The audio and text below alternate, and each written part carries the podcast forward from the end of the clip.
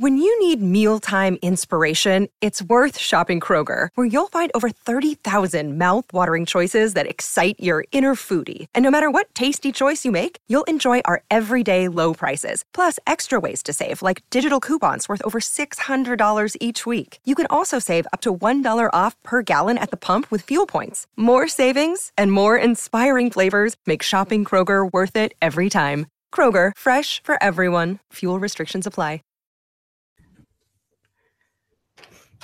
Everybody, welcome once again to the Wrestling Inc. podcast. I'm Glenn Rubenstein. It is Wednesday, November 22nd, 2017. Today, we are talking about SmackDown, the Survivor Series post uh, SmackDown. And Raj, who do we have for a guest today? We got Josh Eisenberg with Wrestling Inc. and uh, CSR. Josh, uh, thanks for joining us. Absolutely, guys. It's good to be back. I'm excited to talk about some SmackDown with you guys. Yeah, it's twice in one week because Josh was also yeah. with us with the post NXT Takeover podcast. So thanks oh, nice. for joining us again. Yeah, absolutely.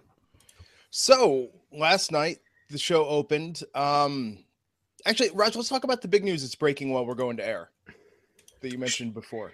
Um, sure. Why don't you start that? I'm just updating yeah. one thing. So for 2018, there are going to be 14 pay per views in the WWE and five are going to be co-branded. Money in the Bank, which we've talked about, was essentially you know not the big four, the big five pay-per-views. Money in the Bank is officially elevated to that status now, with it being a co-branded pay-per-view for next year. So there will be five Raw pay-per-views, four SmackDown pay-per-views, and five co-branded pay-per-views. Um, Josh, what do you make of this uh, the idea of co-branding Money in the Bank?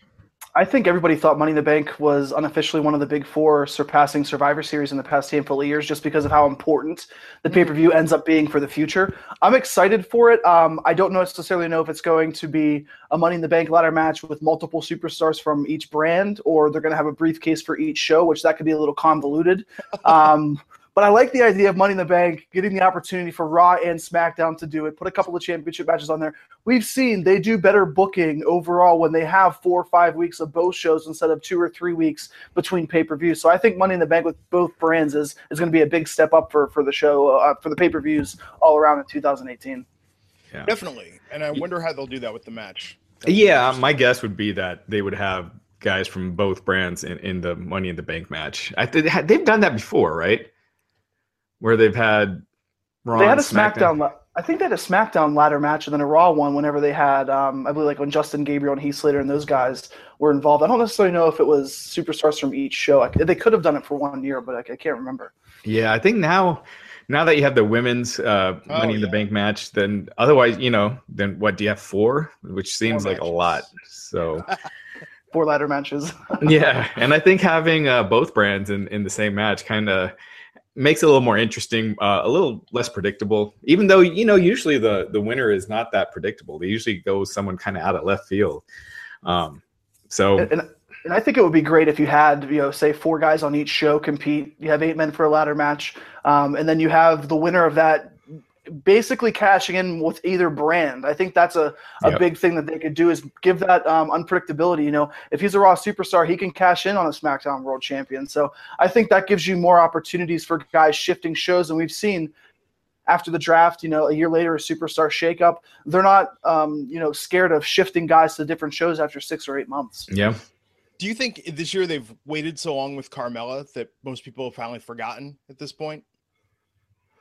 You know, a lot of times when they do that, that's about when they make the yeah do the the cash in. Um, so yeah, I mean they're not mentioning it, and usually, um, usually that's a sign.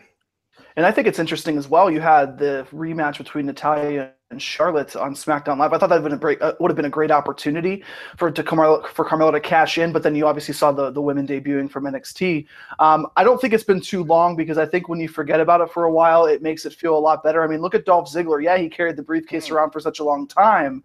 But people, when they saw finally Dolph Ziggler coming in and cashing in, they're like, "Oh, about time!" Thankfully, yeah. Ziggler's cashing in, and everybody wanted it, and it was the perfect moment.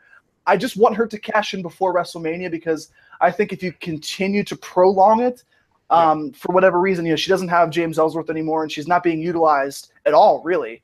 Um, so they've got to do something sooner rather than later with Carmella. Yeah, especially with these call-ups that happen, and we'll mm-hmm. talk about that. But uh, man, the women's division, SmackDown had a problem before of uh, most of the women getting lost in the shuffle by being grouped together, and now even more so. Uh, Yeah, kind of crazy. get to it. Crazy week, man. So um let's talk about the opening of the show last night. Had Shane Shane O'Mac call down Sami Zayn and Kevin Owens, chastised them for their behavior at Survivor Series in the main event there, essentially blaming them, saying it cost uh, SmackDown Live the Survivor Series five on five match. Uh, he was going to fire them. They really lampshaded that hard throughout the uh, night, and Daniel Bryan came out, set them up for a lumberjack match for later in the evening. So yeah, you know, I know for years, or not years, for months, for the better part of this year, I've been saying, man, more Sami, more Kevin. Uh, how do you how do you guys think it's going? Having them be the main storyline. I mean, this got more time than AJ Styles did last night. I personally thought this was the only good thing on the show. Yeah. Uh, so I was all for it. I, I think Kevin and Sami have been great in this role. I think um, when Shane was telling Daniel, "Oh, so you're going to fire him afterwards," it really telegraphed that they weren't. You know, um, but I, I think I think Owens and Sami are tremendous in this role. So so I, Yeah. I dug it. I agree as well with you, Raj. I think uh, Sami and Kevin. Sami is such a cocky, unlikable guy now. Whenever he was so much liked by everybody, and all he's doing is dancing around like a fool. So he's really just embracing the fact that he is this over-the-top, cheesy but arrogant, you know, heel.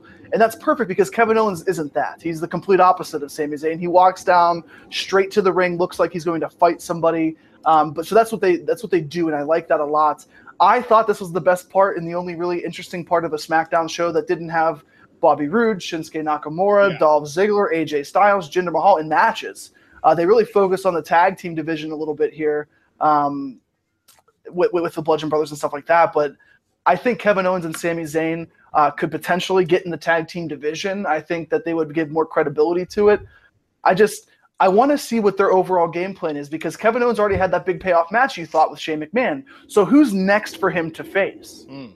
Yeah, Yeah, I mean AJ, right? I mean this Randy Orton thing. right? They've done a, they've done AJ to death. It looks like Orton. I mean, Orton's facing him next week. They're booked on live events. ticket to nowhere.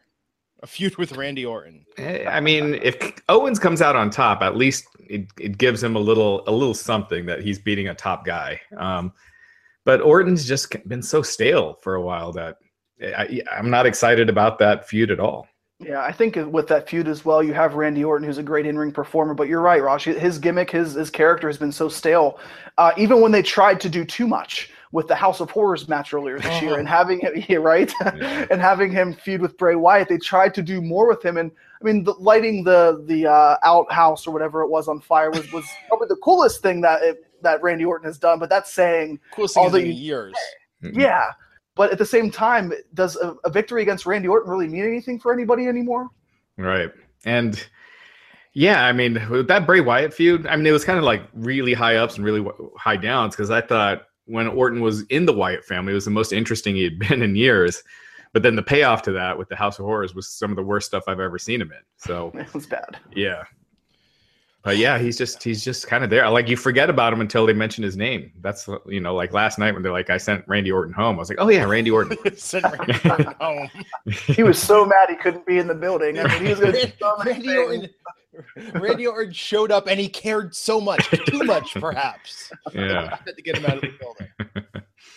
Oh man. Um By the way, I'm trying a different camera today, and so I don't know if the lighting's any better. If it's worse, let me know, and I'll just switch it switch it over. That's fun.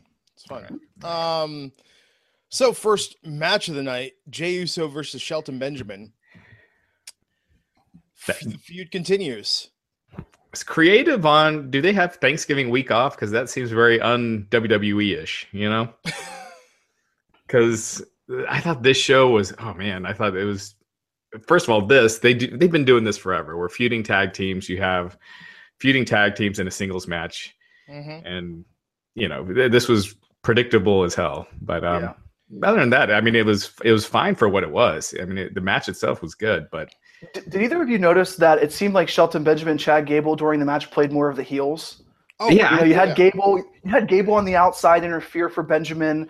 Um, you, um, obviously, the fans are loving what the Usos are doing because they recreated themselves outside of that face paint that carried them so long in WWE. But now you have Sh- uh, Chad Gable and Shelton Benjamin Benjamin's not completely over. Gable's not completely over. I wouldn't be surprised if they just let those guys be more of heels. And yeah, you know, just, and it seems like Benjamin's just lost a step since returning. He doesn't seem as explosive. He doesn't seem as exciting in the ring than when we remember him. It could be age. It could be him adding on an additional 15, 20 pounds of muscle. It just, I like the idea of Gable and Benjamin, but it's just not clicking for me right now.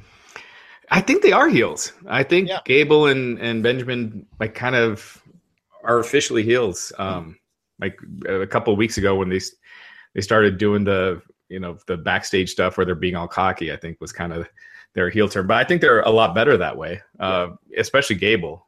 Benjamin's just kind of there. Um, I, I, just felt like him being put into this tag team right off the bat just did him no favors. Oh, and, uh, and it was absurd how it was sort of like Jason Jordan's gone. Here's your new partner. Yeah, yeah, yeah, yeah. Um, no, I think uh, their heel turn was complete when they went to do the handshake, then the psych with the hair move. I mean, come on, guys. We all yeah. know since the 80s, if you do that, you're an asshole. Yeah, you know? yeah. But I think the thing with Benjamin and Gable is, you know, I'm still going to give them an opportunity to win me over. Um, but neither of them are great on the mic. It's really, it really is Benjamin and Haas again, with both guys that just kind of struggle connecting with the crowd, whether it's face or heel. So I wonder if the heel gimmick's actually going to work because I don't know if they're going to be able to connect. And, and, I mean, you can only do so much in saying, "Oh, we're in Houston, Texas. You guys suck. You can't win." You know, like you can only say the hometown heat for so much and give that to so many heels to to get that instant reaction. Yeah. So uh, Benjamin won that with pay dirt to pin Jey Uso last night, uh, and the feud continues. Oh man, the Usos are so good right now. I just just want to see them in. I mean, God, I mean, could you imagine the the Usos versus Kevin and Sami like as a feud? I mean, that would be really electric. You know, with how all of them are on the mic and whatnot. And I think that's the problem. Is I feel like one side is carrying all of these feuds that they have going on right now. They don't have a lot of great equally matched guys.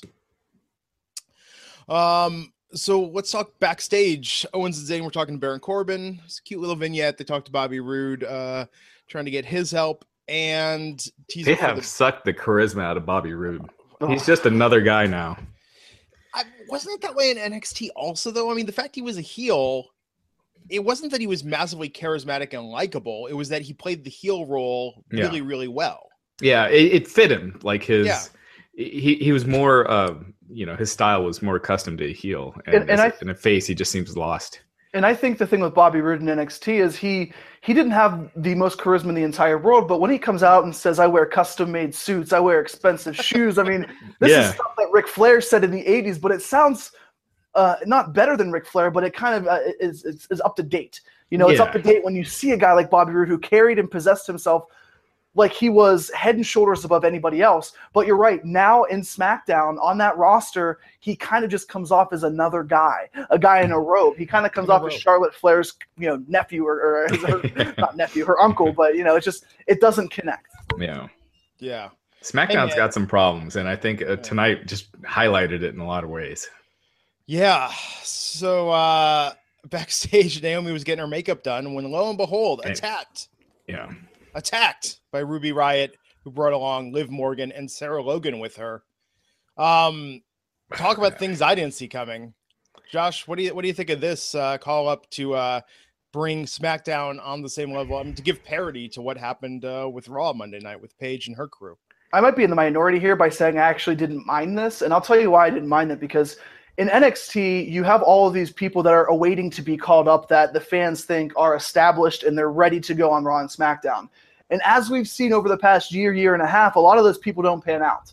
Whether it's tag teams like the Ascension, whether it's the Vaudevillains, I mean, the list goes on and on of really good talents that got over in NXT. Whenever you saw Ruby Riott, I mean, even Monday nights, but even when you saw Ruby Riott, um, Liv Morgan, and Sarah Logan, they really didn't get a huge push in NXT, so they're still kind of fresh yeah. to the WWE universe. So I think that gives Vince McMahon and the head writers on SmackDown an opportunity to use these women how they see fit, not how they were in NXT. So that transition could be a little bit easier for them. Uh, the fact that they mocked the exact storyline that Raw did, they could have done something else that was a little bit better. But maybe the grand scheme of things is these NXT talents are coming up together. They're just put on separate shows. They're trying to overtake the entire women's division on both shows. Hmm. I thought it was I, I, agree with you, Josh, about the call ups. I think first of all, I think if if they they were doing so many singles women's feuds that they were running out that they needed to call ups, you know, that would be one thing. But they haven't really been doing that. They just clump them all together every week. So it'll be interesting to see if they start breaking away from that pattern. But I thought it makes SmackDown look so much like the B show by copying the exact same angle as Raw, and then but without the star power of Paige. Yeah, you know, okay. and and you have a lesser version of what you did on Raw, and I mean it's the exact same thing. You got the the MMA girl, you know, with Sarah Logan, and the goth girl with you know Ruby Riott, and then the blonde with uh, Liv Morgan. So it was like the exact copy of what they did on Raw, but a lesser version of it. And I think it just, you know, they're they're going out of their way. It feels like at times to make SmackDown look like the inferior brand, and I they killed the brand split last time.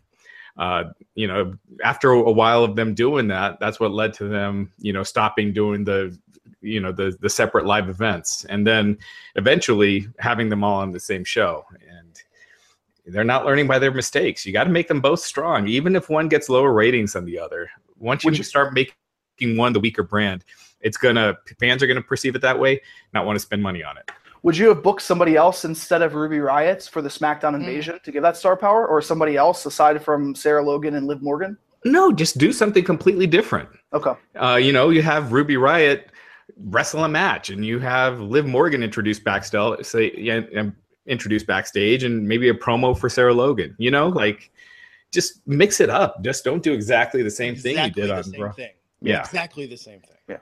Yeah. yeah. You, you have Daniel Bryan just talking to all three, just, you know, them saying like, you know, with all these NXT stars, we'd like to get a shot. And then he books them in separate matches. There's so many different ways you could do it. Um, instead of just copying what they did on Raw. But I, am all like I said, I'm all for them calling them up. I just didn't like the way that they were presented. You know, doing, and exact same angle, except they, you know, the the backstage segment came first as opposed to interfering in the match. Whereas on Raw, they interfered in the match first and then did the backstage attack. Yeah. The, the crazy thing is, when's the last time with an NXT call up that they did it like this, where no champion? I mean, you know, not someone that was a champion, not someone that was the in the main event of the division or even really the secondary storylines of the division. Probably Apollo Crews and Baron Corbin, right? I mean, they had yeah. mid card matches in NXT, um, and you saw what happened with Apollo Crews. Obviously, he's all talent, no charisma, as, as I think Vince McMahon put it. But yeah. um, that's the only time that I can remember. But I actually like that though, because yeah. whenever you have these people succeed so much at NXT, their uh, their roof might be a little limited. They might not be able to reach their fullest potential because they were so over in NXT. It's hard to be over consistently in Little Rock, Arkansas, in Denver, Colorado, and, and uh, all across the country each week compared to Full Sail University for a month or two months, and then one big city, you know, once every three months. Well, but the difference is, with the exception of Ruby, have any of these women between Raw and SmackDown ever had a match even on a takeover? No. No. Sarah Logan was in the Mae Young Classic which of these women were in the Mae Young Classic? I know Sarah Logan was. Was Ruby yes. Riott? Ruby Riott was not. Uh, Sarah Logan was. Um, I also believe that Son. Um, um, what is I can't losing her name. The MMA Sonya, De, Sonya Deville. Um, Sonya Deville. I think she was in there as well. Um, but yeah, I mean, other than that, I mean, um, the only thing with Sarah Logan is she's an independent wrestler for about six years, um, and getting called into NXT. I saw her being fast tracked. I just she seemed like the type of person that wouldn't be there for a while. She, I mean, think about it like this: it's a weird comparison, but we didn't see Braun Strowman in NXT really, and he yeah, was there, no. and he immediately got called up, and he was in no matches. So I hold out hope that they're able to get something out of these women because they are fresh to 75, 80% of the audience. Oh, I, I, agree with you 100%. Like the same thing with AJ Styles by having him in the Royal Rumble as opposed to coming through NXT. Yeah it's a surprise, it's a shock. Um, but you, you got to have a plan. Like when they just brought Apollo Crews, and then within a couple weeks they're doing nothing with him. uh, you know, then it kind of ruins the whole uh, the whole point of it. But yeah, um, yeah. I mean, I'm totally for them not having someone in NXT forever just to you know keep it fresh. But again, uh, have a plan like they did with Braun. You know, build, putting him in the Wyatt, building him up slow, and they got a superstar out of it we'll see what happens, man. I'm just worried there these three women are going to get lost in the shuffle. More, I mean, on Raw, you know, with Paige, Paige is going to be a main women's storyline. It could very well be Paige, Alexa, and Asuka that carry the Raw women's division going forward. I think Bayley and Sasha might get lost in the shuffle. On SmackDown, I mean, who knows, man? We were talking about they they book these women like they're the Spice Girls. They're always together. Yeah. You know, they're a group. And uh, now we got three more. Liv Morgan, man. I think Liv Morgan has a ton of talent in the ring. I think Yeah. her promos are okay. Her gimmick is Carmella 2.0. Um Was it just was it just me or did she look a lot like Mandy Rose last Oh, night? she looks a ton like Manuers Yeah. now. Even more so. She's changed her makeup a little bit. But um a a couple of people um, pointing out in the chat that uh, um, Sonya was not in the Mae Young Classic. Oh, I Um, thought she was. Oh, Shayna Baszler was. I'm Shayna assuming. Oh, the Baszler, other yeah. Baszler, yeah, yeah, she's the other MMA girl. But yeah, that's the thing. We were talking about this. She's a legit MMA. girl. I mean, I'm not. Yeah. Sonya's done some amateur fights, but you know, Shayna Baszler was in the UFC. Yeah. with Mae Young, I mean, with these uh tournaments, they build up everyone as such a character and give them their own personality and they're different. And that's what I think was the only thing disappointing. It's no discredit to these women. It's just that if I was booking SmackDown and I wanted to do something different, I'd look at the Mae Young and say, okay, who are the big characters? Who's someone that's a different personality? Who's someone that's going to shake it up? Um, and I don't know that this is going to do that. But the The attack, I mean, Becky sold like crazy last night backstage on that beatdown. Yeah, some of the people I think in the Mae Young Classic that I might have been a little surprised that I uh, could have taken a spot maybe for Sarah Logan or, or even Liv Morgan. Um, I mean Mercedes Martinez, she was the one that had, in my opinion, the most heel, you know, the most heel skills in that. And I mean, she's you've seen her in NXT a little bit. She faced, I think, Ember Moon last week. Um, just a couple of backstage promos. She has that natural ability. She's been around forever in the indie scene. She's finally signed to WWE. Mercedes Martinez has the look where she just looks like she can kick your butt. You know, she looks like the type of woman that will go after anybody and knock her down, tatted up, probably about five foot ten. She's a tall girl. Um, aside from her, though, a lot of the NXT or the uh, Young Classic women were kind of just ordinary. You know, Yeah, Russell Murray pointing out the the women's rumble, and that's kind of what I thought when Yeah. when I saw it last night, bringing up six women Oh, that they're probably going to you know do a women's Royal Rumble, and Hashtag Women's Rumble. They'll probably Yeah. start it in two or three and, weeks. and instead of having NXT talent, just bring NXT talent up. But Yeah. I, I totally see that. yeah, absolutely. Yeah, well, you know, you were mentioning the Mae Young Classic. I, there's a couple others like Jazzy. What's her name? Jazzy Gabert. Yeah. Jazzy Gabert, yeah, yeah, Yeah, yeah. She's uh, she's got. A, she's not that great in the ring, but she's got the look, and um, you know, she's different. So she's someone I could see them using as well. And then you know, Tessa Blanchard. I'm, I'm Te- still Why haven't they signed Tessa Blanchard? I don't get that. It, it, Yeah.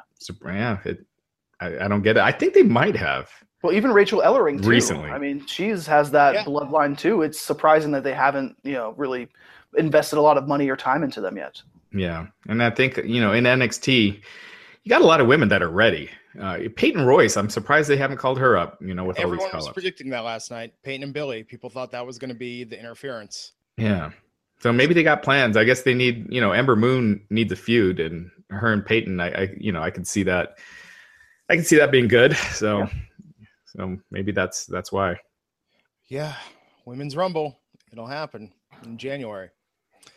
Um, last night, another debut. Finally, it happened in the ring. The Hype Bros took on the Bludgeon Brothers.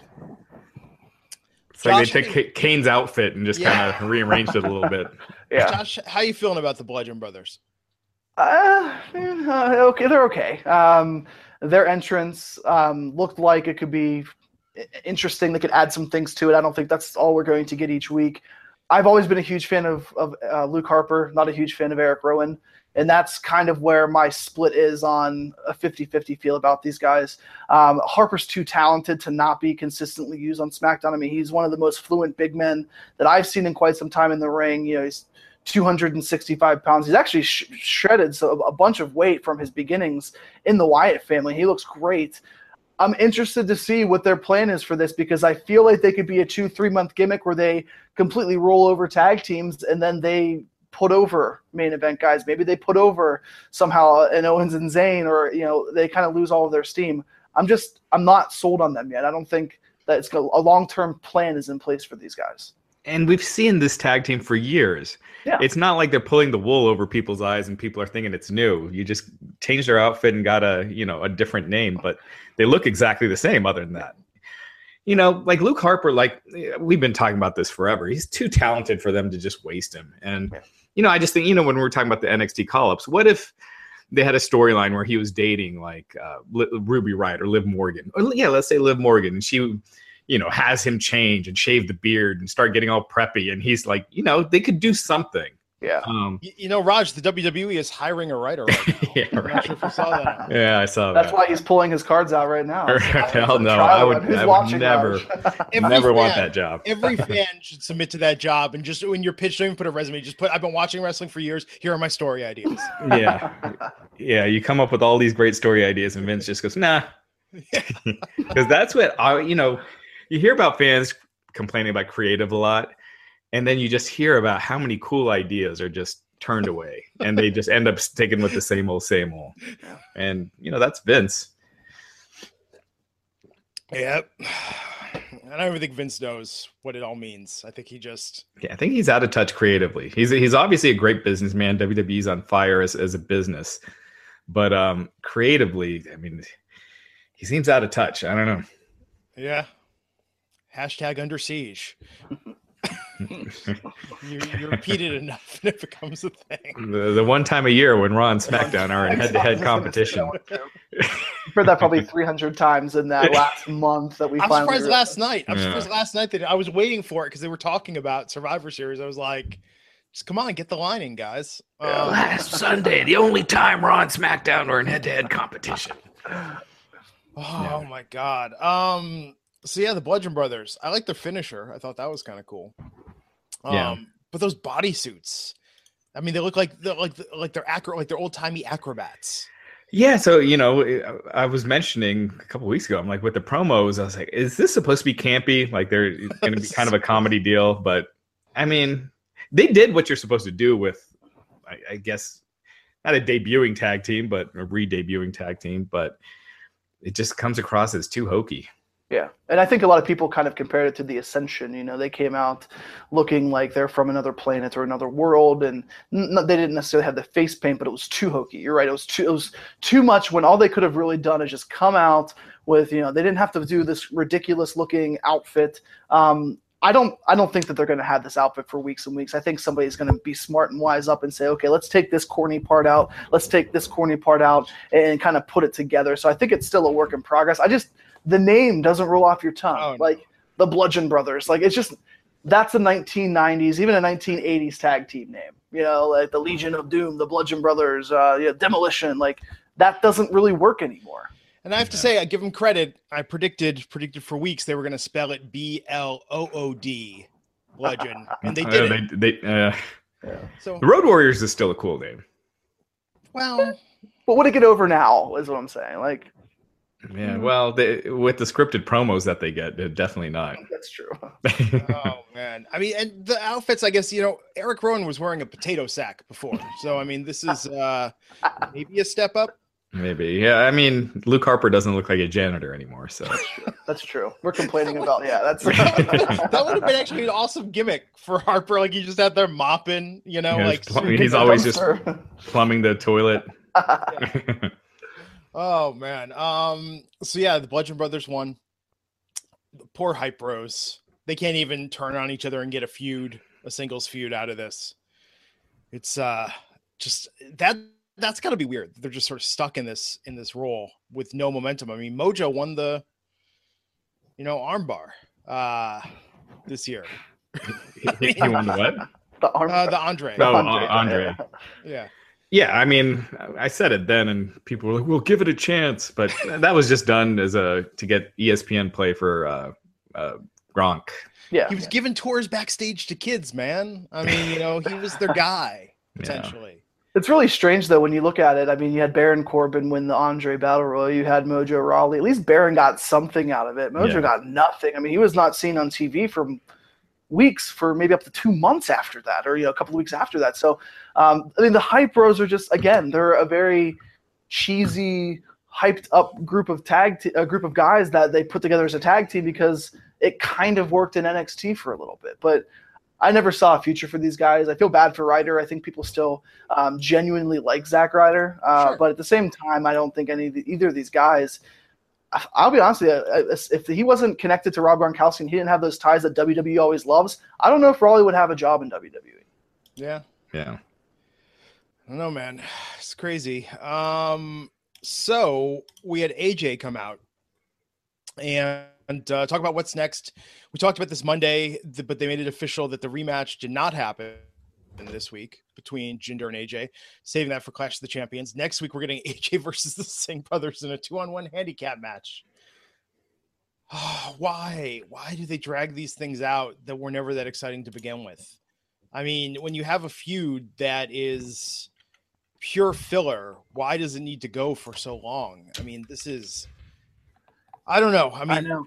What do you what do you think, Josh? I mean, is this doing anything for you? This dragging out of Jinder being in the main event picture against someone like AJ? It doesn't, Glenn, and I think that I'm not even surprised about it because with the holidays, WWE tends to um, just throw things to the wall, and you know they kind of hype, uh, ramp themselves up for Royal Rumble. Um, you you'll get sometimes at the Royal Rumble some interesting World Championship matches that you think, wow, these are kind of out of the blue. But putting these guys together at Clash of Champions, you have to have a championship match there somehow. I hate the involvement of the Singh brothers each week because I mean Styles just throws those guys around. You know, they just threw them around on SmackDown. So why would we care if the Singh brothers beat AJ Styles? It, it doesn't make sense to me. Um, it's a bigger picture. Obviously, I think Jinder's gonna um, fall after Clash of Champions down the ladder. He's going to be a mid card guy at best. I think this is it for Mahal. Um, not to his discredit, I think he's done everything he could, and best he had a pretty eh, the best he could. Yeah, the best he could for what they were giving him. Um, but at the same time, like you said earlier, he was in a feud with Randy Orton for a while, and we know those feuds aren't about um, character development. They're basically just about Randy Orton having a legacy and people trying to break that legacy. Yeah. Yeah, I think. Uh, I mean, they needed to blow off this feud, and I don't know what else they could put, uh, you know, for Clash of Champions that that wouldn't feel rushed, uh, you know, for AJ. So it's it's something I you know, and I kind I kind of agree. I think that's kind of the end at the top for Jinder for now. And I've been saying it for a while. Get you know, get him some steam on the undercard. Um, you know, put him in feuds with guys that can go and have him get better in the ring. And then, you know, if you still want to push him down the road, you know, maybe you could. I don't think it's necessarily the end for good um, because you do see people improve and you do see injuries and stuff where they're forced to, you know, make uh, rush decisions and, and, you know, pull someone up. But um, yeah, I guess the original plan was for Jinder and Cena at WrestleMania. So I'm wondering if they're going to go with AJ and Cena. Hmm. Again, yeah, that's I think that's way better. Um, I mean, AJ and Cena, you know, torn it up in the past. Their their match at the Royal Rumble, that was this year, right? Man, that feels like a long time yeah, ago. Royal Rumble this year. It was one of the best matches of the year. Wouldn't you be su- Wouldn't you not be surprised though if they put AJ Styles versus heel Randy Orton, trying to give Orton another opportunity to main event in a championship match? Like that wouldn't surprise me though, because we haven't really seen AJ and Orton. Yeah, they did it on SmackDown once. Yeah, or or twice. I not like a lengthy, yeah, right. Like a lengthy feud that there's a draw or there's a there's a payout and they draw it out for three. Yeah, months. yeah, for sure. And but uh, the one thing I was gonna say is their matches on SmackDown I thought were totally bland. You know, like I thought I thought uh, AJ's match with Jinder was better than this matches with Orton. I agree. Yeah, Orton's just it's so blank. Um, so it's just really disappointing because I think they could give him something to do, but it's just not happening. It's also um, weird with AJ that sometimes um, the people you assume he's going to have great matches with, uh, he doesn't necessarily have them. Like Kevin Owens, his feud with Kevin Owens was, you know, their matches were just there. They didn't really have that chemistry. They didn't vibe. Whereas, you know, AJ's having these killer matches with Roman Reigns and John Cena and Shane McMahon. Yeah. So and it took AJ three matches really to make it work uh, to a level that was, I would say, above average in their SummerSlam match. Right. Um, their first match at Battleground had that uh, interesting pinfall Weird. that yeah. was just really strange. But you're right, Raj. It's surprising to me because I think everybody can agree that AJ Styles is probably one of the best performers in the world. Um, but at the same time, you think, oh wow, this amazing performer in Styles uh, should be having five star matches with Kevin Owens and with Sami Zayn and Randy Orton because these guys are are so fluent in the ring and AJ Styles can make anybody look good. But sometimes it just doesn't happen. Yeah. And I wonder why that is. I don't know that disconnect. Do you think after last night's promo they're going to do AJ versus Brock again at the Rumble?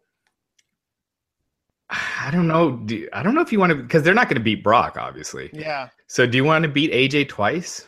But yeah. who else do they got for Brock at the Rumble? I guess they could do. I mean, if they do Samoa Joe or Braun, they're just beating those guys again. Yeah. Um, you could do like Seth Rollins to kind of build to Roman Reigns at at Mania. Um, Yeah, I- I just don't know who you put in there because it's clear. Yeah, you know, obviously they're not doing Finn. Yeah.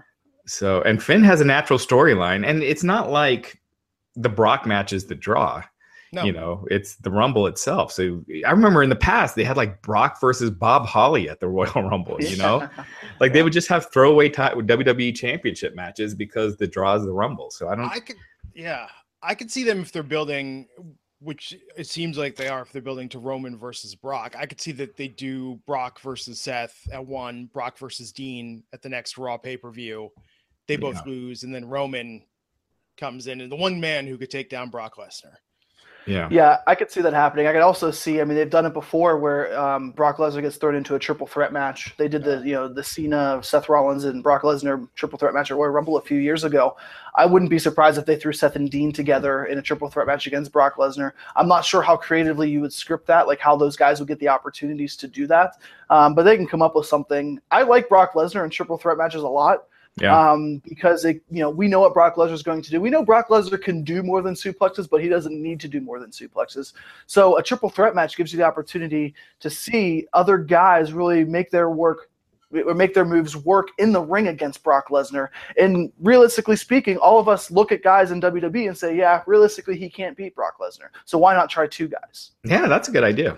And plus, you, you know, having Seth and Dean going after each other in the match also makes sense because it's for the title. So, uh, you know, obviously it would start off with them beating the crap out of Brock, but um, yeah, I, I like that idea. Man, why can't the Shield get along and stay together? Yeah, I, I hope Brock resigns because it's a lot of stock they're putting in Brock for one match to lose one match. You know, um, I'd like to see more guys get the rub off, you know, from him. And uh, having it just be Roman Reigns, I don't think it's going to do much. Take Reigns much higher, whereas it could for someone like an AJ or you know countless other guys or Braun. Um, Yeah. Yeah. Um, yeah. Oh man. So uh Charlotte and Natalya got their rematch last night. Uh of course, it was interfered by Ruby Riott, Liv Morgan, and Sarah Logan.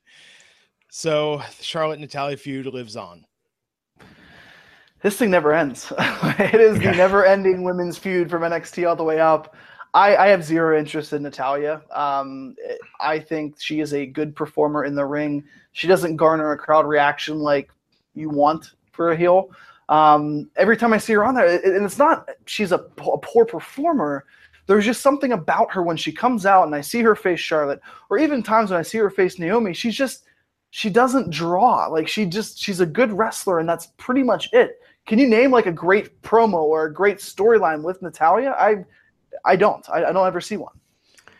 And I think she's miscast. I think she's a natural baby face. It comes across that she's the nicest person. When she's doing these heel promos, it seems like a nice person playing wrestler. Um, but she's so good in the ring. I just think she should be a baby face. And I think you could come up with a good storyline for her. I mean, I think almost all the women you could say you can't really name a really good storyline because they don't really come up with great storylines for them. I mean, Charlotte and you know Sasha, I wouldn't say they had a great storyline. They just wrestled No, each other forever. Yeah. So, um, but yeah, I agree. This this feud does nothing. I I, I mean, Natalya won the Divas title for Yeah. um, I mean not Divas title. Sorry, the SmackDown Women's title for Total Divas, and that's the story. It was a storyline on Total Divas. So, I guess now that you know Total Divas is that season wrapped up, they're they're airing it now. They don't need to have the title on her, but you know, I don't know. I I, I agree that feud does nothing, but uh, I guess who do they go with? Um, I, I still think you could do a Becky and Charlotte uh, Oh. feud. yeah. I, I think that's something that you need. I would say that for Mania because that's the best one I think they have. Well, do you I think go they're with gonna do- Naomi for now because she was the last title holder, and then move on to Becky. But you don't think they have something with like Rousey and the Yeah, Four that's what I was Horsewomen gonna with. Charlotte? Yeah. Yeah, that's right. I forgot about that. Um, we'll see, man. I would love for them to do something with Becky. Uh, I think the problem with Charlotte, they've built Charlotte so much, and now to have her as champ, it's just I feel like that goes nowhere because she's just gonna ha- hold on to that belt forever. Um, Yeah, I, I think you can do it right.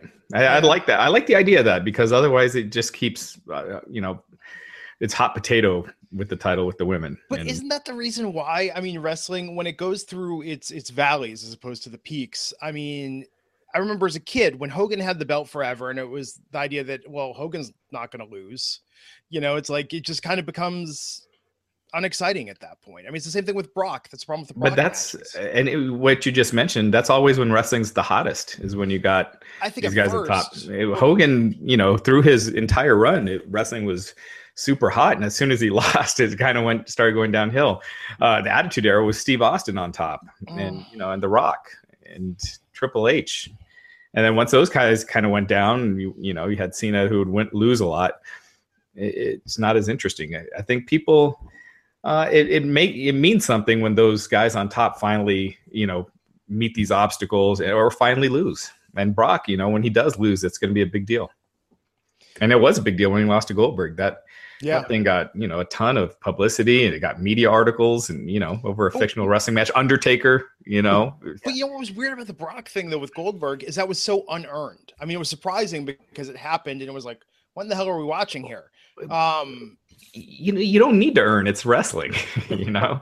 if it fits the storyline, uh, you know, Goldberg coming back that spiked in interest last year. Um, Yeah. Ratings were dipping Oh, hard, and then Gold, Goldberg came back and it jumped up like 15, 20 percent. and I get that, but think about the match that Brock had with with Braun, and it was like, oh my god, Braun's doing this. Think about the match Brock had with Samoa Joe, where it was like, wow, this is really an intense match for Brock Lesnar. Think about even with AJ, where it was AJ was getting in the offense and how brutal it was with going in there. If you would have had a victory at the end of that scenario, it would have been, I think it would have meant something more. Where Goldberg just came out, did this, you know, spear, spear, spear, and it was over in three minutes against Brock. That just felt, I don't know, ch- cheap, thin, just kind of. Not, No, I know what you mean. There wasn't a lot of depth to it. I I understand what you're trying to say there. Um, Yeah. I still, and even though it's been said that it was only supposed to be a one-off and they didn't have any further plans, I don't know why you booked that match if you didn't have a slight inclination that Goldberg was going to stay past that night. Yeah. Um, because I don't think you do the 90-second squash on Brock Lesnar, who's not your champion, but who's been one of the most dominant superstars in WWE for such a long time, that you have a 51 year old Goldberg come in and just squash him. He already got the ratings. People already Yeah. bought the pay per view. So it wasn't like they were doing it for the buys. They already bought it, they were already watching it. So I still think that there was a small inclination, whether it was Vince or Triple H, that look at our ratings since Goldberg's come back. They've spiked. We can get him to continue with a couple of more matches. And then you saw, obviously, the Royal Rumble, and then you saw Fastlane, and then WrestleMania. Um, you're right, though, Raj. A spike of 10, 15%, or tw- you know, 20%, whatever the, the fa- uh, exact numbers were, that's enough for them to say, well, let's roll with this guy as much as we can. Let's get as Yeah. much more we can out of him because they didn't get much out of him the first WWE run. No, and you don't bring back Goldberg just to, you know, be, you know, treat it treat them like you're doing Matt Hardy right now. Yeah. So it's Can a it's a, it's a business decision. But uh, Josh, really quick to your point. Originally, the plan was for a one-off, and that Lesnar was going to win at Survivor Series. And then once they agreed to more appearances and came up with the contract, that's Yeah. that which happened before Survivor Series. That's when uh, they went with the decision to have Goldberg beat him quick and do the rematch at Mania. But um, uh, I, yeah, I think. Uh, yeah, I, I I think that Goldberg, to to your point, Glenn, with with Brock losing, I, I mean, I think he should do lose more after Mania. Um, you know, not all the time, but where it makes sense to people that you're building, and um, but I, I I still think it wouldn't mean anything if he had been losing all the time up until this point, or losing often. So. Yeah, no, it does mean something. I mean, when they do lose eventually, of course. Um, but then you have to put the the toothpaste back in the tube, as it were, and Yeah. make it compelling. So I think for Brock, if Brock loses to Roman at Mania, Brock going away for a while isn't the worst thing. Um, because then when he comes back, you know, he just gets his uh, reasserts his dominance, and I think he's Yeah. going to be back at that level, which is kind of how they booked him. I mean, with how infrequently he appears, he never has the stigma of a loser, even when he loses. Yeah, and I mean, even kind of taking this back to the main point of Charlotte being above everybody else. I mean, but she's lost multiple times. She's lost the championship uh, after three, four weeks. So as much as everybody knows that Charlotte Flair is the best women's performer that they have, um, it wouldn't be surprising to me if she dropped the title next month. If Carmella cashes in in December, then you maybe get a Carmella Charlotte feud to take you into January and February. Um, there's a lot of opportunities for Charlotte still on SmackDown Live, and it just again, Natalya Natalya, I think you have to just completely end that and move on, move towards a Becky Lynch, move towards a Naomi. Uh, you, you, have to do something else besides Natalya and Charlotte. It's just it's so repetitive right now. Yeah, and when we were done with the with SmackDown review, remind me to talk about the Miz taking time off and and Yeah. the new Marine movie, which was just announced this morning, with also starring Shawn Michaels and Becky Lynch. So Oh. Becky is going to be off of TV Ah, too. okay. for a bit. I, lo- I love the Marine series. Uh, I have reason to love it more. You're the one. You're the one. You're the one they keep making these movies for.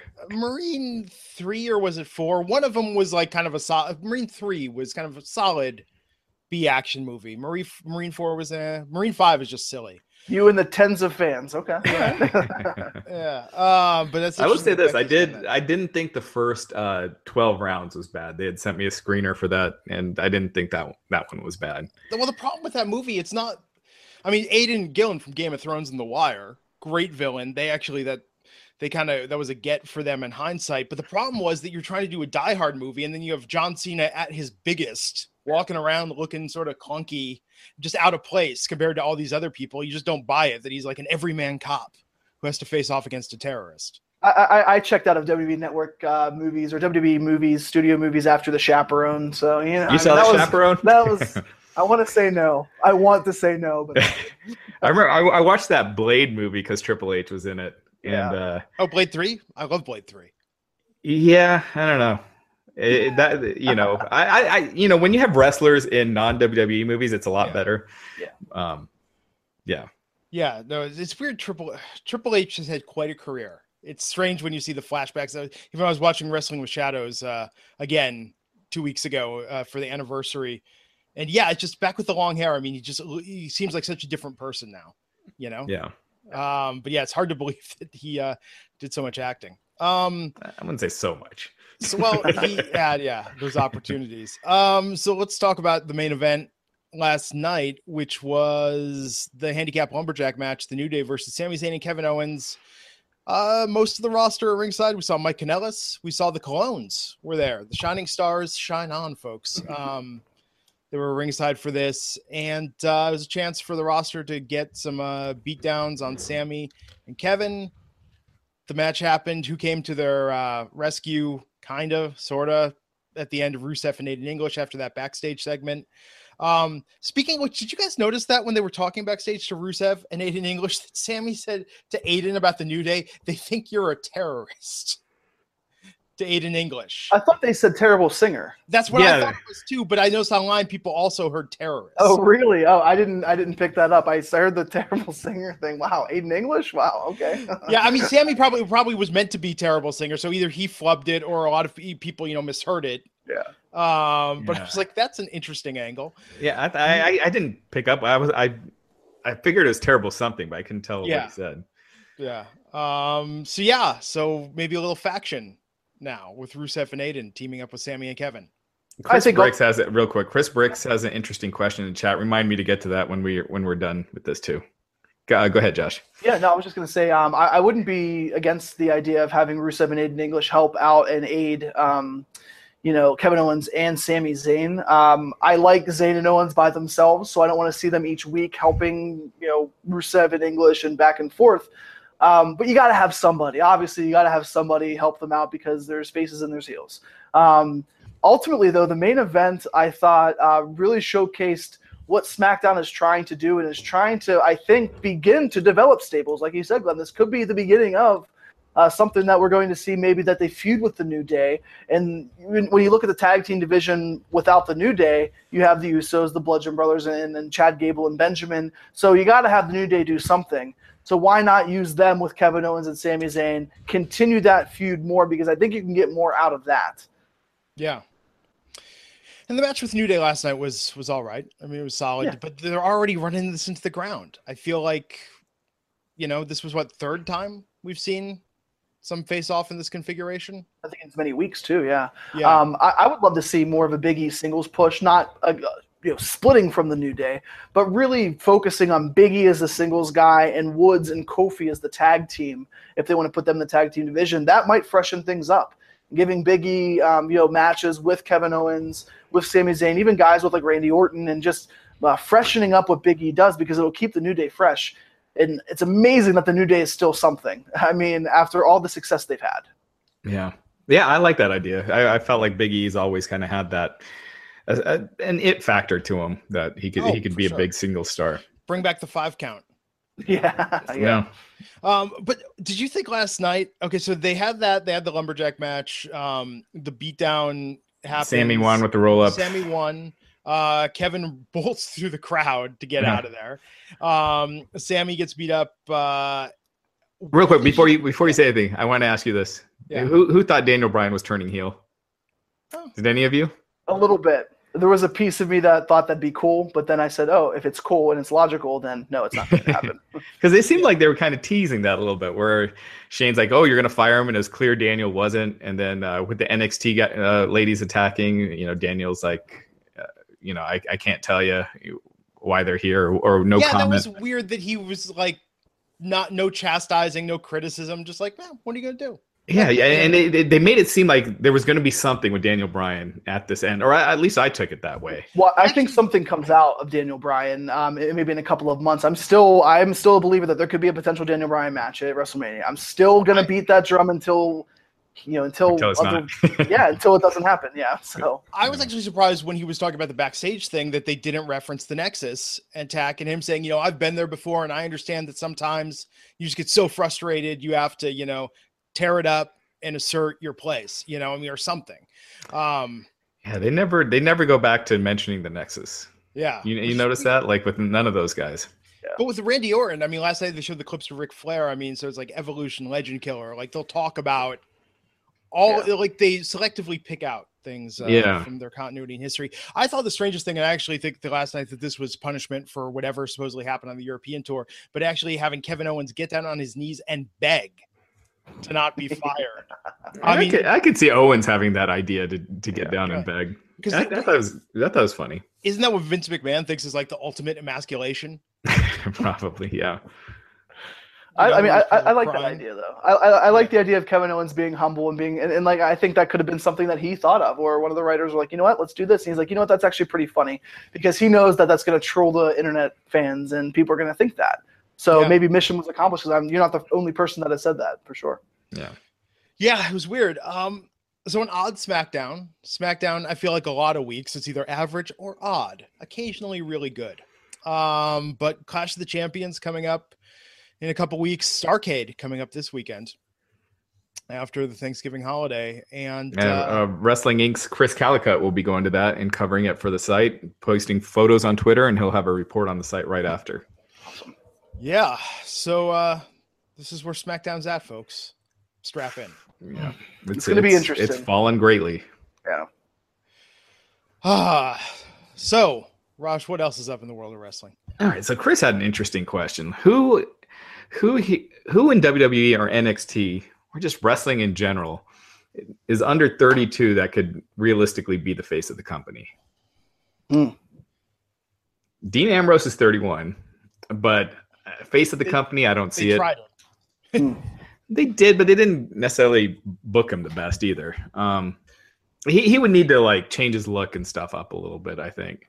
That's a good question though. Um, wow. I mean, all the guys that you could see carrying the carrying the show are over 33, 34 years old. Um, there's huge potential in people. I think Patrick Clark has huge potential to be a top star. I, I think he'd be a top star as far as face of the company. I, I almost think he'd have to change his drop the gimmick a little to Oh, I'm sure. because that it's that's not a uh, top But he- baby face. He's 22 though. Think about 5 years from now where we could be that some modified version of that could work. Yeah. You know, I mean, tastes and styles change. Yeah, no, I, I definitely agree. I think he'll he'll be he can be a, a top guy. Aleister Black, I think, is just too um, too small for Vince's taste to Yeah. to go with as the face of the company. Especially the whole satanic thing. That's normally not what you deem like doing make a wish. Well, Undertaker. but I'm just picturing Aleister Black doing make a wish. Uh, Yeah. But Undertaker, when he, Undertaker was real face, I mean, American Badass, that Yeah. shift happened when he was I mean, really mainstream. yeah, I mean, realistically, it's got to be someone with some size, um, because that's what Vince ultimately sees as a top guy. Drew McIntyre, I don't see it. I just don't think he has that promo ability and charisma. Yeah, I see him being a top guy, but not the guy. I mean, um, you know, when um, people complain about Roman, uh, it's not like they have a ton of other options. Um, they really don't, especially under like 32 years old. That's true. Yeah, as far as young guys. That's like the best way to put it, Raj. Like, well, they don't have a lot of other options. That's like, can you imagine like proposing to your wife and be like, well, you don't have a lot of other options. you know, so come no, on. But, but, Roman, you know, he's he's really good in the ring. No matter what people say, he's sure. really good in the ring. He's got the look. He he stands out. Um, his promo ability isn't the best, but it's better than a lot of guys. Um, you know, there, there's two guys that actually come to mind. I think they're both like 30, maybe 29, 30 years old. Elias um, and Big Cass. Obviously, Big Cass because of the size, and you saw a, a pretty big push with him. It didn't really connect um, because I don't think people were ready for Enzo and Cass to break up. And then when you saw Cass's horrible music and horrible trunks, but when he comes back, I think he's going to be somebody that's interesting. And Elias can use this gimmick for a while um, he's very entertaining. People still are interested in seeing him. This gimmick won't make him the face of WWE, but his size, I think his ability in the ring and, and the way he can connect with fans, I think I think he has the potential to be somebody that WWE leans on. Maybe not the face of the company, yeah. but um, somebody that they can really rely on for main events in the you know, in 2019, 2020. Yeah. You know, people are mentioning Adam Cole and Kenny Omega. I just again the size thing, and it's not again that's not me talking. That's what you see WWE gravitating to, and I just don't see they think they have that. Um, Mojo's thirty-one. Aiden English is thirty. I no, mean, with Mojo, I don't see, I don't see either of those guys. Remember, there was the chatter. That was the rumor for a long time with Mojo. Like, oh, they think he's the next Cena. No, yeah. I sure as hell hope not. Yeah, uh, Aiden would need to be seriously repackaged. Um, Mojo would have to just. He, I mean, Mojo has something where if he can get rid of the annoying, you, you know, that his personality. He's got that goofy charisma he, where it doesn't come off as a star. Uh, it comes across as just annoying, and you don't want to watch it. Um, this is this is a really hard question. I can, as far as the actual you know, like a Cena, like the guy, I don't see anyone in all of wrestling. Maybe, um, how old is uh, Eli Drake? Hmm. Let's take a look. Yeah, that's a good question. Here we go. Tyler Breeze is 29 years old. Oh wait. wow, he's 29. But Tyler, I mean, Eli Drake is 35. Dang. Tyler's oh, got a great look. He's very charismatic. Again, he would need some serious repackaging. Again, this uh, the size thing. He's a, yeah. a smaller dude, um, and I just don't. He just does. He doesn't have that tough guy. He doesn't sound like a tough guy. He, you know, Vince likes you know like alpha male. Uh, I mean, there are some exceptions, like Shawn. Even when Shawn, Michaels became the face Michael. of the, but when he became the face of the company, he was he wasn't you know uh, uh, a flashy pretty boy. You know, he had grown the facial hair and was doing the DX stuff and I know. still, when I was watching Wrestling with Shadows, every time I see the footage of Shawn, it's just like, how did this, how did this get over? How is this the gimmick? How was everyone not? I mean, everyone talks about Goldust being so provocative and grabbing his time. I'm like, how was Shawn not getting that? You know, at the time. Oh, Shawn. Yeah, I mean, Shawn pushed uh, DX. They pushed the, you know, when it was Shawn, yeah. Triple H in Chyna, they really pushed, you know, pushed the envelope there. Oh, definitely. Uh, that which stuff we talked about this before, but outside of the clips they show on Monday Night Wars, if you go back and watch those actual episodes, a lot of that humor is really not aged well. Um, People are saying in the chat, Big E. I could see Big E being a star. I don't see him being the face though. It's and he's 31. He's 31. Yeah, I don't know. That's a tough one. Lars Sullivan. I could see him being a big star again. I don't. I just don't see it from as the face but of the company. Not a face of the company. Yeah, I think Reigns is the face of the company for a while. Then somebody that we don't know about ends up coming, you know, making a fast track to the main roster, and then everybody complains, "Oh, this is the guy they want as the face," and then everybody hates him, and yeah, because we've seen that multiple times. Yeah, I mean, I think all these guys that were throwing out names like Biggie, like Lars Sullivan, I mean, you know, they have potential to be really impactful, but I don't see them as the face of WWE. Yeah. I just, it's, it's hard for me to see that. Yeah, someone saying Rusev. I think Rusev could be a huge star, but same I thing. I don't think. Yeah. You know, I think he's great, but not face. Yeah. Um, so the Miz is out for a while. Yeah. Um, you know, we should ask Matt Morgan that too on Monday and see what he says. Um, but yeah, so the the Miz um, is is filming the Marine. Becky Lynch apparently is too. Um, so that's why he dropped the title to Roman Reigns on Raw this past Monday night. So he's not going to be around for probably the next month.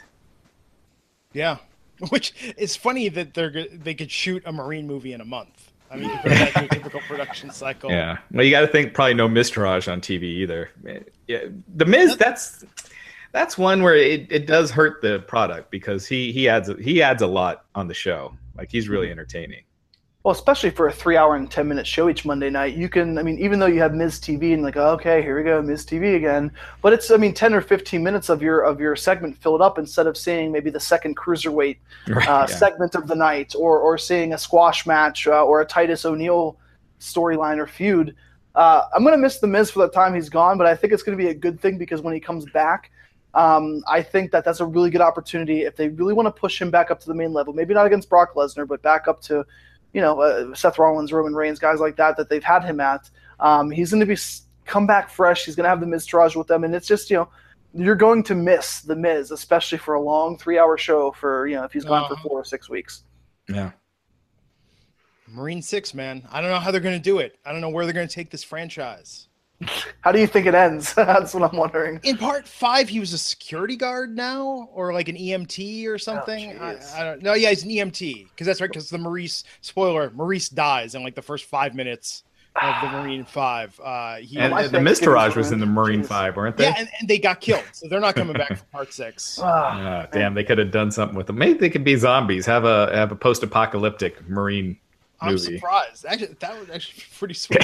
um, oh man, but yeah, uh, no, with the with the Miz gone, um, there's going to be a void.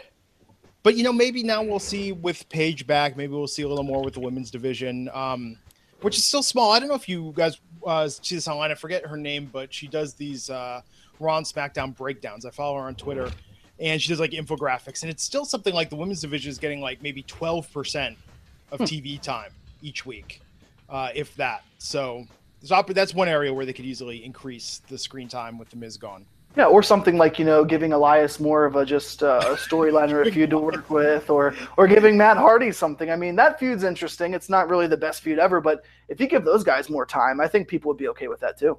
I mean, you do something with Matt. You know, he's being wasted, and with your lack of the lack of depth overall in the company, I, I feel like just u- utilize him. He doesn't have to be broken, but. But He's he's reinvented he reinvented himself in the past and in ROH when he was doing that rich prick gimmick and Big Money Matt. yeah, I'm big money Matt. So uh, you know, I'd like to see them tap into that creativity of his a little bit. Yeah, we shall see. So Marine Six coming direct to digital, probably not even DVD by the time it comes out. They're just like, we'll put it on iTunes. Yeah. Although, Oh, knows? uh, real quick, uh, Hideo Itami. They announced Oh, he's 205 to Live. 205 Live. So, yeah, it's going to be interesting to see if Hideo Itami can do anything to move the needle for them. I think the only guy that you thought could move the needle was Enzo Amore. And what was Enzo Amore? He was all character, very little wrestling because they have a ton of good wrestlers on that show. We know that. From Yeah. the Tony Neses to the Cedric Alexanders and all the way down to the Rich Swanns and TJP and all those guys. Um, I like Hideo Itami, but he was never my favorite in NXT because, again, he is not a guy who connects with the crowd more than just in the ring, and they already have a lot of those guys. Um, I think he becomes cruiserweight champion. Probably he's the guy that takes the title off of Enzo. Um, he's going to help it. He's definitely going to help Monday Night Raw if they continue to spotlight the cruiserweights there as they've been doing. Um, he has a name, he has a following. His run in NXT just wasn't what anybody expected, and that I think overall hurt his stock for. WWE. Yeah. yeah, I think it's. I think 205 Live is just uh, it's career purgatory. Um, At least, well, you know, Enzo benefited. I, I, I don't know if he benefited. At least he's not getting destroyed every week on TV. He wins here and there now. Yeah. But um, yeah, someone saying Rockstar Spud, he's on his way. Oh, he's he's right. someone, yeah, that could be a character, but nothing I really. think that. Yeah, I think Rock. I'm sorry, Rockstar Spud. Yeah, I think he could be very entertaining for for the cruiserweight division. He could be a guy that really pushes Enzo Amore to some new creative heights. I I, I really liked him in TNA. Yeah. Yeah, I mean, you know, props to Enzo on this that they essentially gave gave him 205 live, um, made him the star of the show, and I think it has reinvigorated it. To, to more people are talking. I mean, before he came there, it was really Nothing. Yeah, it was nothing. I mean, even with uh, with Neville, because I think after uh, Aries left, Neville was just kind of what did he have to do? You know, Yeah. face off against T.J. Perkins every week. I mean, pardon me, TJP. I mean, I think Neville should be on the main roster when he comes back on SmackDown. I think so too. Give him 210 pounds and let him, uh, yeah, work in the mid card. I think he'd be a great guy to potentially you know, become Intercontinental Champion. I think he has the talent for it. I think his heel uh, characteristics and the way that they booked his heel being so dominant for so long, which is really why I hated how he dropped the title. Um, after just completely mowing through everybody and then dropping the title to Kalisto a week and a half or two weeks or whatever it was before SummerSlam. Yeah. It was just a horrible booking decision because you've basically buried every single cruiserweight, not buried, but you basically have, um, I guess I'm going to use that term, buried every other cruiserweight except Neville from him winning, but he was the only guy that deserved it. Every other guy was just okay. They were great in the ring, but their characters and their connection with the crowd were just okay. Yeah. Yeah. I mean, if anything is proven time and time again, character is more important ultimately. Yeah. I mean, you see Braun. Braun's not great in the ring by any means. I mean, he's probably the most over guy right now. Because what And he his does, he promos does very suck. well. Well, Yeah. but what's his promo? He just comes like on grr, you know. Right, he and growls. Like, oh, they get it. They love him. You know, and remember, Raj. I mean, the average WWE fan has a problem. You know, such a problem making it to their car without dropping their pizza. Pizza droppers. That they're, uh, they're simple folk. Did you see the? Did you see any pizza? The pizza dropping insurance commercial last- during SmackDown? Absolutely, yeah. There's Yeah. all of them all over. And I went on the $6.99. website because I thought for a second I was like, maybe this is Domino's being clever. Maybe this is like sort of a lampshade thing, right? But no, on, on the on the website, it's uh, terms and conditions. Your pizza must be returned in its original packaging and uneaten. You cannot Uneaten, eat yeah. the dropped pizza That's the fine print at the bottom too. I Yeah. paused. it. I like that they have to put that in there. because you know WWE fans It's like would one think, slice left. Yeah, I'm gonna drop my pizza, bring it back. They're gonna have to give me another one. Just like, oh god, it's this is where we're at, folks. This is what Domino's thinks. 2017. The Yeah. year of pizza insurance. man, it sees that commercial. It's like I drop my pizza all the time, and Papa John's and Pizza Hut tell me to step, but man, Domino's has my back. Oh, That'd be funny if they charge for it. Like what a what a scam that would be. It's like a, a dollar for pizza Dollar- insurance. and a dollar extra for pizza insurance. Uh, it's weird too because I feel like, especially with what we do in this podcast and the internet wrestling community, I feel like fans are smarter about the business and just come from all different demographics. You know, and when I see something like that, Well, I, I, I think this is on everywhere. It's not just wrestling. Oh, wrestling. it is. I know, I know, I know. But the fact that like we talked about this uh, at the end of the podcast the other night, but when you see what they advertise on WWE, it's just like the lowest common denominator is. stuff, uh, which is weird to me given how diverse wrestling fandom is now. Oh yeah, they they don't get enough credit. Yeah, absolutely, man. Uh, so anything else we should cover before we take this home here? Uh no, I think I think that about covers it. Um, Cool. So, it- Josh, where can people find your stuff online? Yeah, so I'm at Josh Eisenberg four on Twitter and um, all over Wrestling Inc. Uh, doing some videos coming up, and we're going to be doing some really exciting uh, videos released pretty much once a week uh, for some top five lists, um, along with some other things that are coming in the future. So it's definitely exciting.